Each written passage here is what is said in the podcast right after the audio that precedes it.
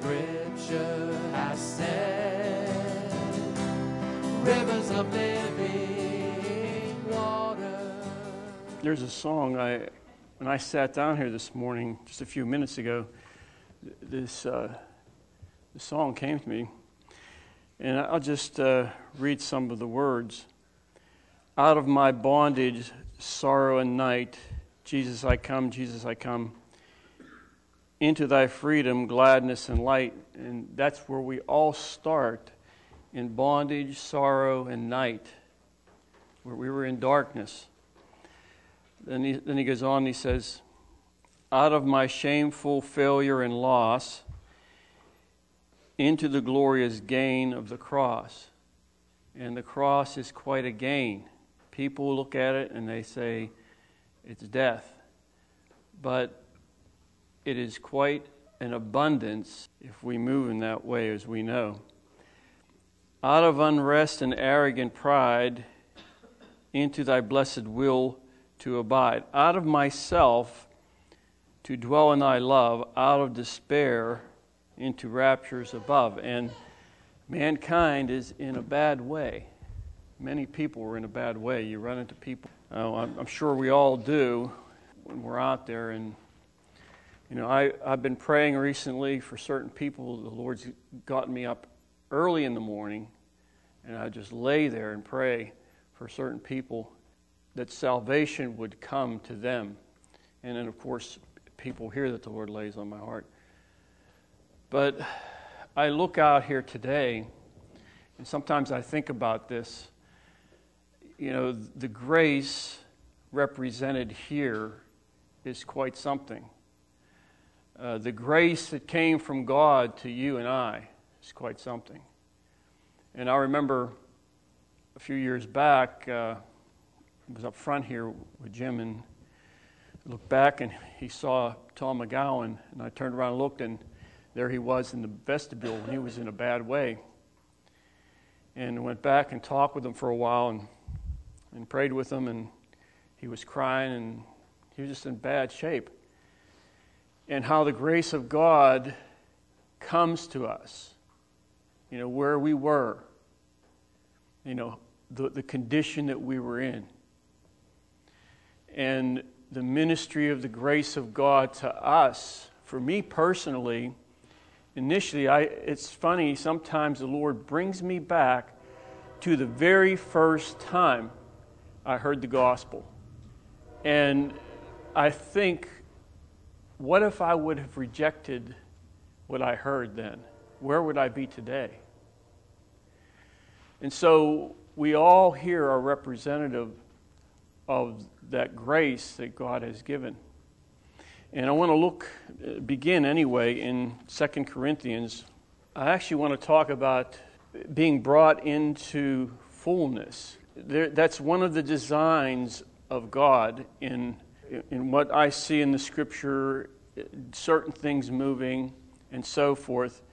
You know, the Lord does certain things, and there is to be an effect on us, and then there's to be an effect, an end result. And many times we come in and we don't see. I'm, I'm talking about here, we don't see. But initially, when we come to the Lord, we our eyes are open, but we really don't see very much. Uh, you know, all we know is what the Lord shows us right then. The Lord spoke to me. It was the first time, and it was so loud and clear that I actually got up and said something out loud. That's the impact of the Word of God that, that first came to me. And I, I just lifted up my, my head and my voice and, and spoke to God because He spoke to me. And the grace of God is quite, quite something. And in 2 Corinthians 6, Paul makes this statement, and this can be true and it can be untrue as far as our personal life and walk. He says, We then, as workers together with Him, we can be workers together with Him, uh, or we can be a hindrance to Him. And we all have been both. Hopefully, that when we have been a hindrance to the work of God or the Word of God for us personally, of course, He is very gracious and He is gentle and He's kind and He will work with us, that He would bring us out from that condition, that stiff neckedness, whatever you want to call it, and be able to affect us again. So He says here, we then, as workers together with him, also plead with you not to receive the grace of God in vain. And so we have received, as I said, the grace of God, but yet grace see, is to bring us into a spiritual condition, it is to influence our heart.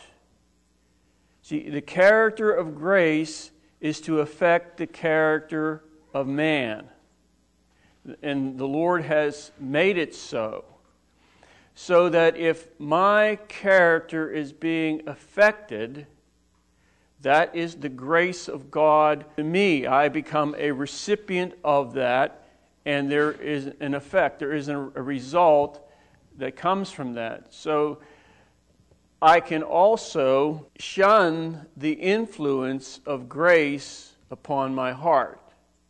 And that would mainly be if the Lord is showing me something, or you, or whoever, and we're not too keen on what He's showing us, and we're not too interested in even hearing that, and we can deny it and so forth, and we're not quite moving in whatever it may be.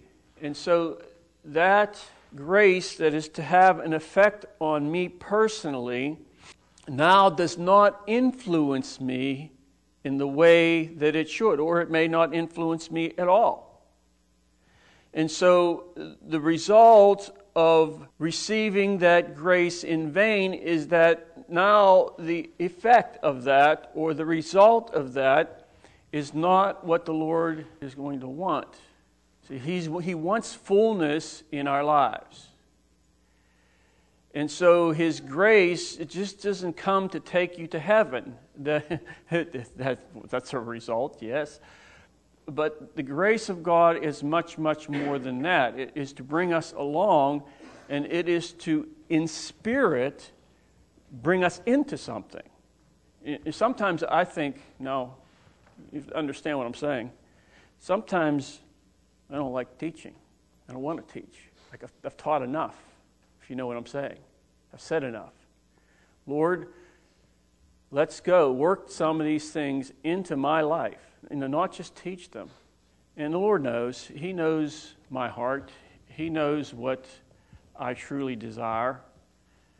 And He has to work out the path for me. He's got to show me the steps to take for me personally, as He does you.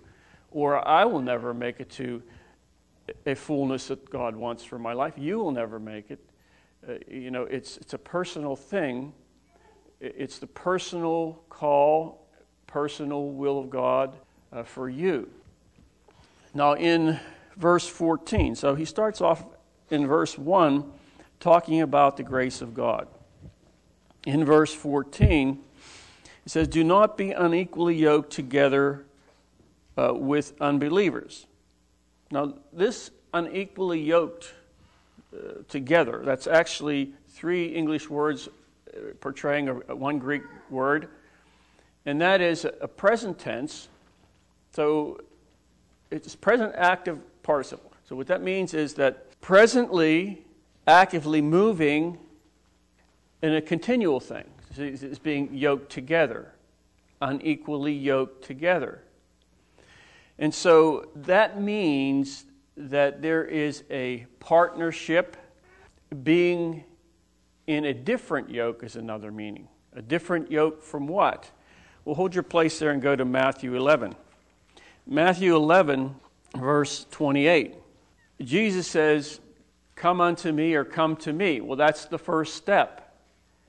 That's always the first step. And I'm not talking about just initial salvation, I'm talking about, you know, for us personally that is always a first step. He, he comes in a certain way to us through His Word or whatever. And in that, He says, Come unto me, come to me. All you who labor and are heavy laden, and I will give you rest. You won't find rest in this or that or things or, or people or whatever. You will only find what you need in Him. He says, Take my yoke, or you could say, Take my will, or take God's will upon you, or unto you, and learn of me, or learn from me. And by the way, when this word here, from, is, is talking about a separation. See, we cannot learn from the Lord what He really wants to teach us unless in our inner man and I'm going to stress this in our inner man, there is separation. And the separation is always determined by the Spirit of God. Now, you know that you can be around people, but that does not mean that we are to be as they are, or in our inner man, we partake in the sin or whatever it may be that they are in. So take my yoke upon me and learn of me, for I am gentle. He's gentle in spirit. And I am lowly in heart. And lowly means that you do not come too far from the ground. You're very close to the ground. You don't raise up from the ground much.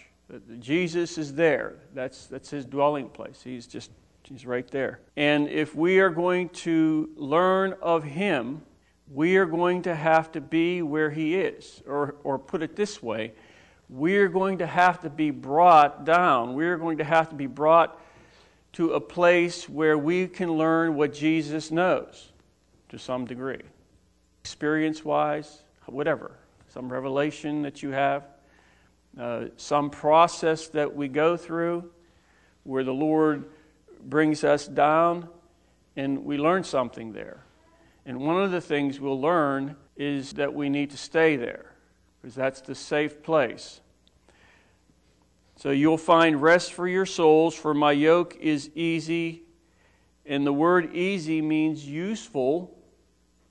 And it also carries this thought of virtue. So his, his yoke is good, it will bring a virtue, a quality to you in your inner man. So that, you know, there's a purpose that, uh, for us being yoked together with Jesus. So now go, now go back to 2 Corinthians 6, verse 14. So do not be unequally yoked. Don't be yoked in a different yoke.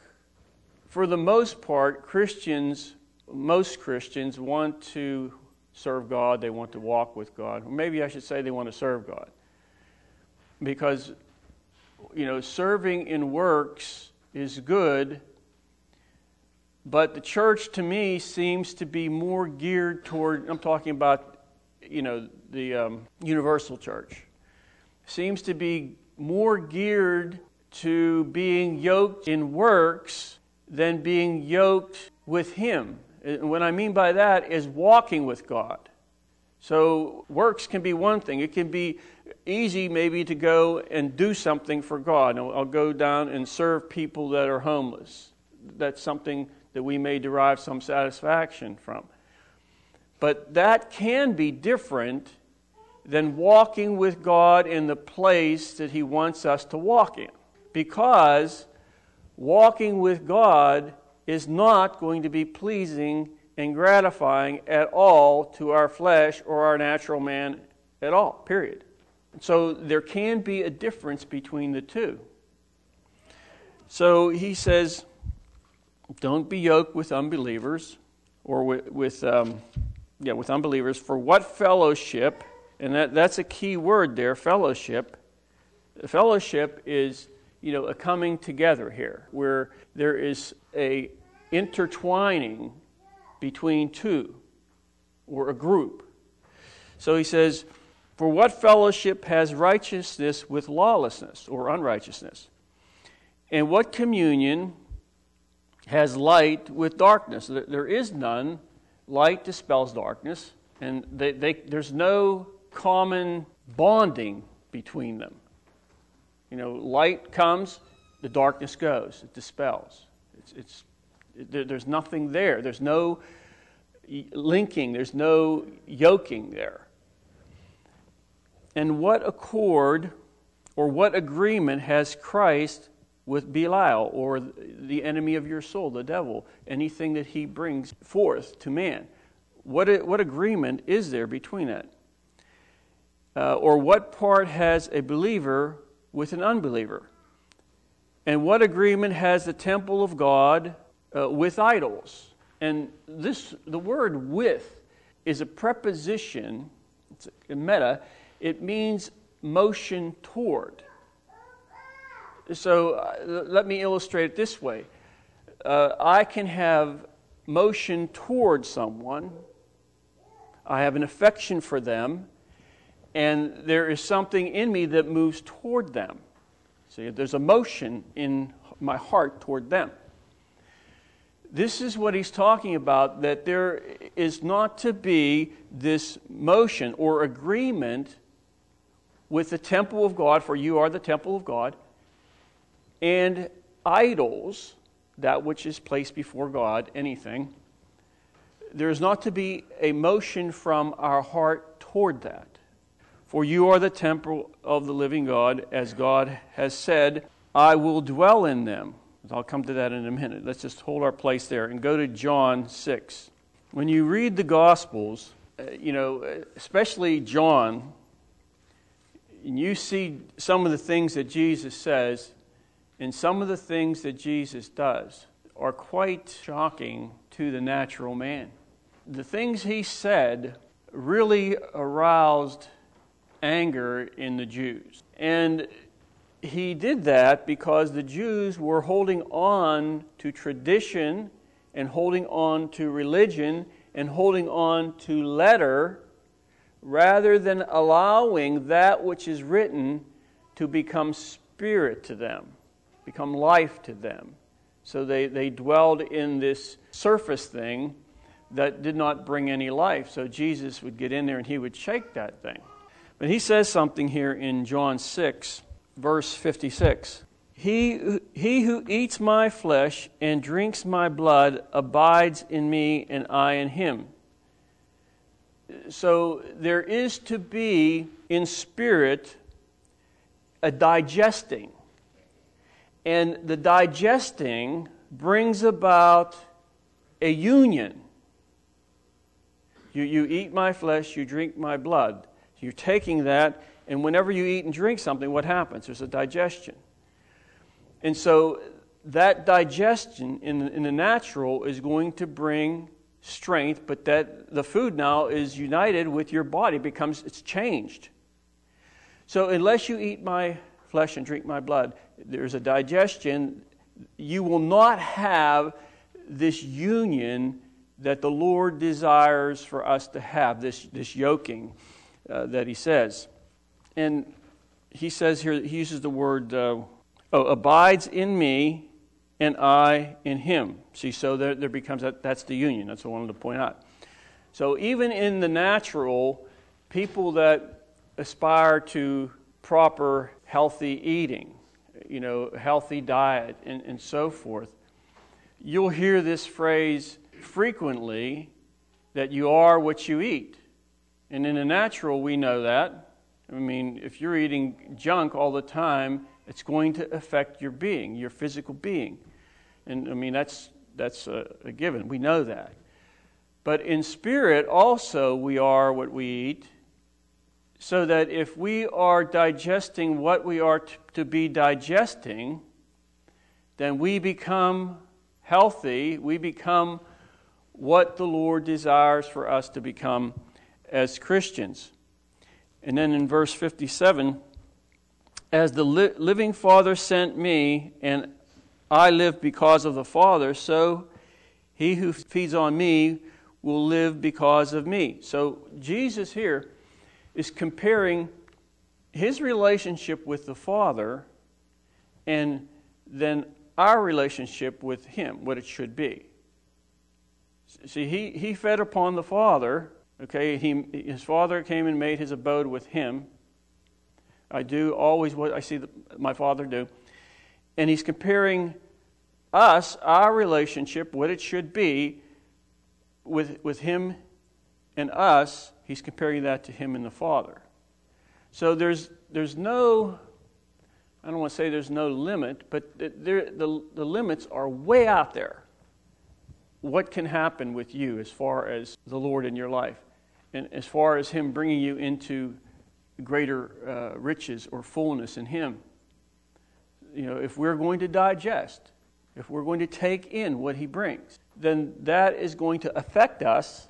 And there's going to be something that occurs now and hopefully, that is an ongoing thing in our life, and there is the desired effect later on. Now, the later effect is not just revelation of something, the effect is to be relationship, and it is to be an inner quality that you have. Uh, I, I would rather have inner quality with the Lord than revelation, but He actually ordains revelation to bring us into that. I mean, if we didn't have the revelation of the Spirit, He says, the Spirit and life, He is Spirit and life. If we didn't have that and have, have a revelation of that, we could never move into a full, more full place. But see, revelation and understanding and wisdom and knowledge in and of itself is not an end of its, in, of, in and of itself. It's not an end. It's to bring us into fullness. So, understanding and knowing and revelation is good as long as it doesn't become in our self, in our mind, an end. See, that's not an end it's to bring us on in Him. And so, back in 2 Corinthians 6, verse 17, well, verse 16.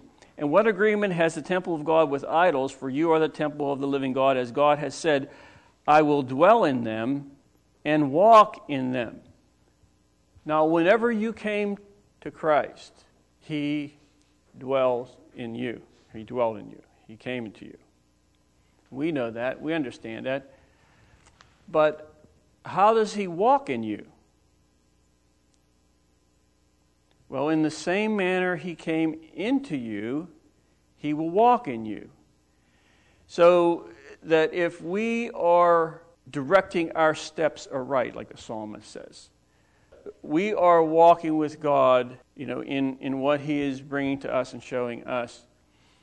And we're, we're faithful in whatever that may be in our lives then He is walking in us. Because now uh, he, we become an extension of Him. We become an extension of His Spirit to help and touch the lives of other people. See, I will dwell in them and I will walk in them. But if we are yoked with unbelievers, or we are, are, are not in the yoke that we should be with the Lord, and we're going to move in into fellowship with other people that aren't believers, then he cannot, even though he may be in us, he cannot walk in us. So he becomes paralyzed. I will, I will uh, dwell in them and walk in, in them. I will be their God, and they shall be my people.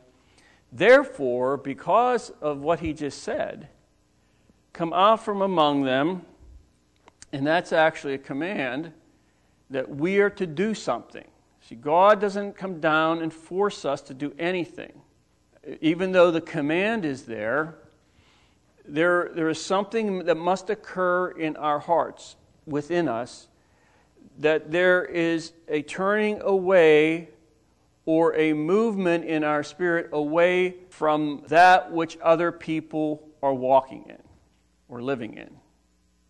That, that must happen with us to some degree. The Lord will work with us to get us that, to do that. Therefore, come out from among them and be separate, says the Lord. Do not touch what is unclean. And, and again, that touching there is a touching of the heart. It's not necessarily, it can be a touching, you know, with the physical hand and body, of course, uh, sexual immorality. But I would have to say mainly that touching is a spiritual thing, an inward thing, where our hearts go out to something or to someone in, an incorrect way. Do not touch what is unclean, and I will receive you, and I will be a father to you, and so forth. When he says, I will dwell in them and come out, the reason he says that, I believe, is because he just doesn't want to separate us. It's not like some people say when, when they're first shared, you share the gospel with them, they say, Well, I don't really want to do that because I won't be able to do this now. I won't be able to go to the bars. I won't be able to do this and I won't be able to do that. And that's all they see, you know, what I won't be able to do. And they never see what grace is bringing. They never understand that the purpose behind this is to bring them into fullness. And so they go their own way. Um, let me just read this verse. This is from Romans. Turn to Ephesians chapter 3. In Romans, it says, But you are not living the life of the flesh, you are living the life of the Spirit, if the Holy Spirit of God really dwells within you, directs, and controls you. So he's talking about, you know, dwelling in this place, not in the flesh, but living this life in the Spirit as the Holy Spirit directs. Now, in just one verse here, then we'll come back to this portion of Scripture. In verse 17 of chapter 3, that Christ may dwell in your hearts through faith. Initially, there is no indwelling except through faith. We have to have faith in God. So he said he's, he's writing to Christians, so he's not necessarily talking about that. Maybe he's talking about this continual abiding that Jesus was talking about that will require faith from the individual to continue in that abiding. Because you know we can abide in Christ and I'm not just talking about being in Christ but I'm talking about abiding there uh, we're, we're living there in him until maybe something comes and we kind of really back off and we say, I'm not too sure I want to go here. I want to go any further here in this. And so he says that Christ may dwell in your hearts through faith. Maybe as Paul says in another epistle, he says that he prayed for them. He says, until Christ be formed in you again. So he's formed in you. And that will require in us personally you know, working out our own salvation. That will require uh, a walking with Him in things that we like and things that we may not like or aren't too keen about. So there, there's going to be faith required in this. It's funny, Paul does not uh, pray for Christ to visit, but for Christ to indwell, I thought was interesting. So hold your place there and just go to uh, Revelation for a second. Revelation 3. Revelation 3, very familiar scripture here. Verse 20. Behold, I stand at the door and knock. If anyone hears my voice and opens the door, I will come in to him. And this is used by many people uh, referring to initial salvation. And of course, that's true. Jesus does stand at the door and knock upon the hearts of men. Uh, but John was inspired to write this to the church, those who were saved. They weren't, you know, unsaved, they were saved. And so the Lord is saying here, I stand at the door and knock. So, what is going to open the door to the Lord as far as the church goes? You know, to bring him in? Well, it's going to take faith, or you could say it's going to take an agreement with the Lord in what he's saying or what he's bringing or, or whatever. And the, the faith there unlocks this door. If anyone hears my voice and opens the door. See, the Lord's not forcing any doors open. Uh, he, he opens doors, yes. Uh, but in this instance, he stands there and he waits for a response. The Lord will come. You will find this in your life. He will come to you in some way for a reason, and He will see if you are willing to open the door and let Him in. I'm not talking about salvation now, I'm talking about His personal will for you. Are, are you going to be willing to open the door? Okay? If we open the door, then we have fellowship, we have, he sups with us, we have feeding, we have companionship. There's things that occur when we open the door. But if we don't open the door in whatever that may be, then you can say the opposite. In the negative, he will not come in, he will not dine, and he will not be with you in whatever that is. So it's going to require faith in Him. You're going to find this out at certain points in your Christian walk. You are going to be facing certain things, and it's going to be, Lord, what am I going to do? Am I going to have faith in this world? Am I going to have faith in my ability to do whatever? Am I going to have faith in someone else? Am I going to have faith in my resources? So, you know, we can have faith in a lot of different things. But we will find out that we will not progress, we will not move toward any more fullness unless we have faith to open up the door and let Him come in. Because once we do that, it's, this, this door is open now, and the Lord comes and He brings His richness. And if we're ever going to have any fullness, if we're ever going to have richness, the only way we're going to get it is with Him. We must have this connection. We must be yoked with Him in a way where this richness or this fullness is coming toward us and into us. Now, I believe that's a lifelong process there. You know, so we've all come a ways from, from initial salvation. We've come a ways.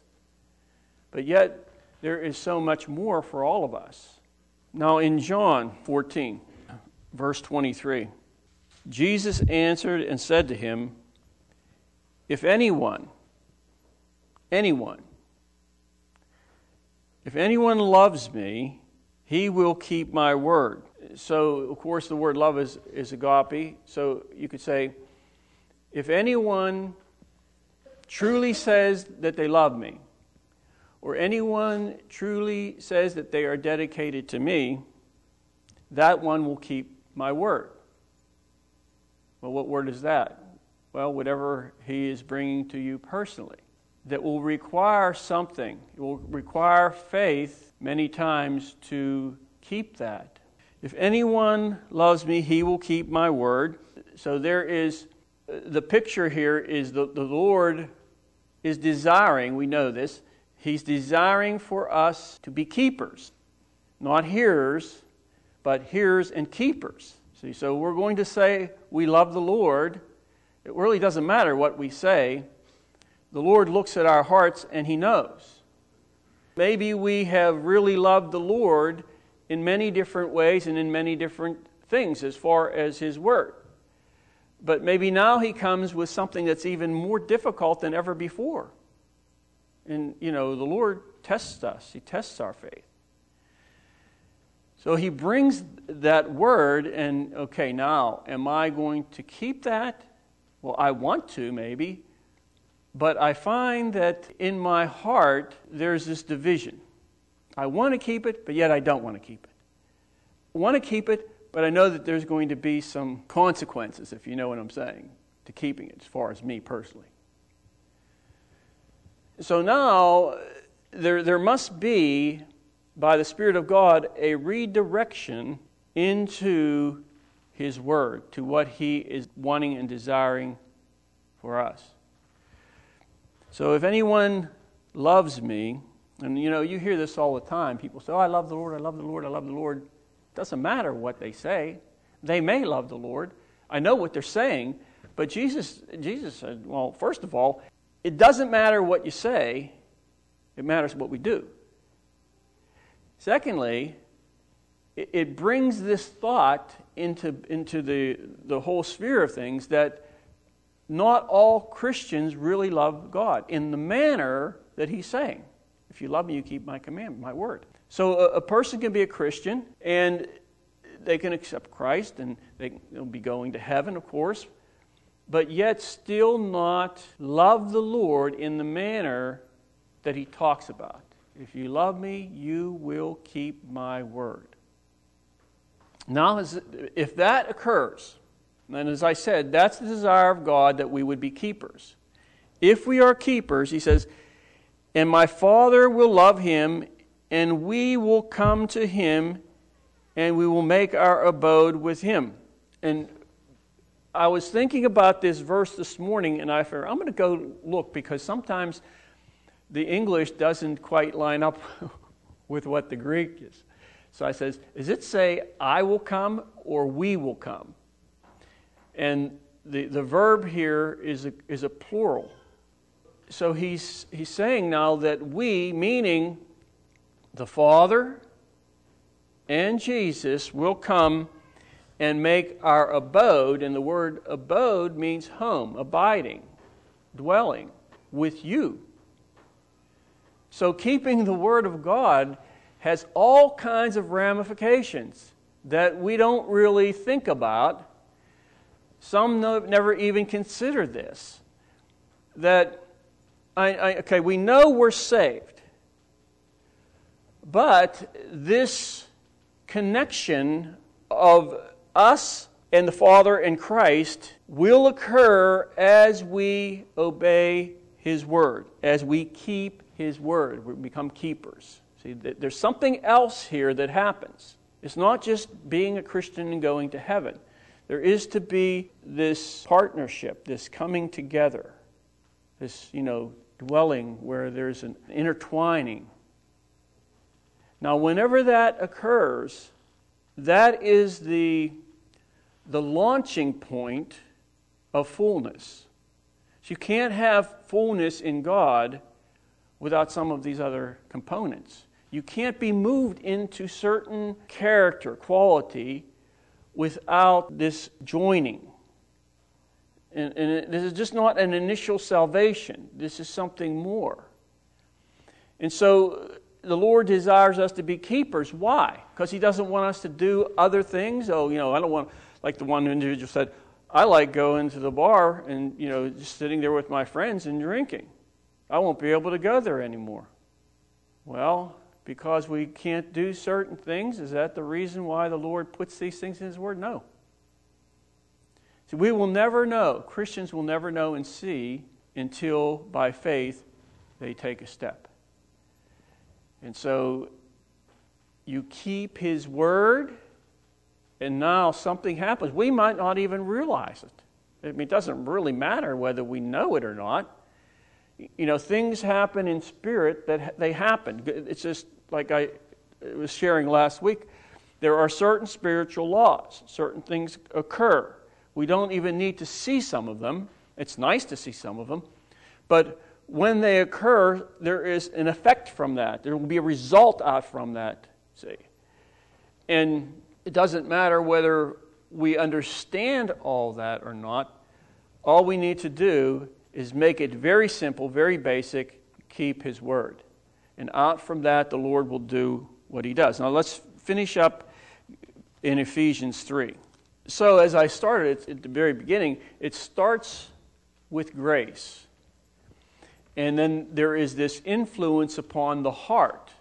And the influence upon the heart by the Lord or by grace will bring about this indwelling or this abode, and that will be what will continue on in our life in bringing us on to a, a greater fullness. In Ephesians 3, verse 16 that he would grant you according to the riches of his glory to be strengthened with might through his Spirit. Now, I want to just break this down for a second. Now, there's only two places in the New Testament where this mood is, is used, and there's a reason why. This is called an optative mood, and the optative mood is it's the strongest desire possible for an individual or, or whatever to be brought into something, but the likeliness of that is doubtful. That's only used twice, both times in Ephesians, and the reason why is because it, it was phased, being phased out of the language and it was replaced with another mood, another form. This part here, that he would grant you, I believe, is optative, according to the riches of his glory, that he would grant you to be strengthened. This here, this word strengthened, is passive, which means that this is a work of the Spirit. You know, you and I can't do this, this strengthening. All we do is we walk with Him, we surrender to Him, we allow Him to have His way, we believe by faith that He's going to, you know, work what He's going to work in, in us and on our behalf. But He says that He would grant you according to His riches of His glory to be strengthened with might. The word might is the Greek word dunamis, and it means that you are you're strengthened to perform some action or some task, whatever it may be. That this comes, the strengthening comes by the Spirit to you to do something. That Christ may dwell in your hearts through faith, that you, being rooted and grounded in love, may be able to, uh, to comprehend. Now, the word comprehend does not mean comprehend with your mind. I kind of wish they would have used a different word like apprehend, because it means to possess. It means to, to lay hold on, to apprehend something. That you may be able to apprehend with all saints what is the, the width, the length, and the depth, and the height, to know the love of Christ, to know it, not talk about it, not teach about it, not say it, but to know the love of Christ, which passes knowledge, that you may be filled with all the fullness of God. So there must be in our lives a walking with Him in the place that He desires.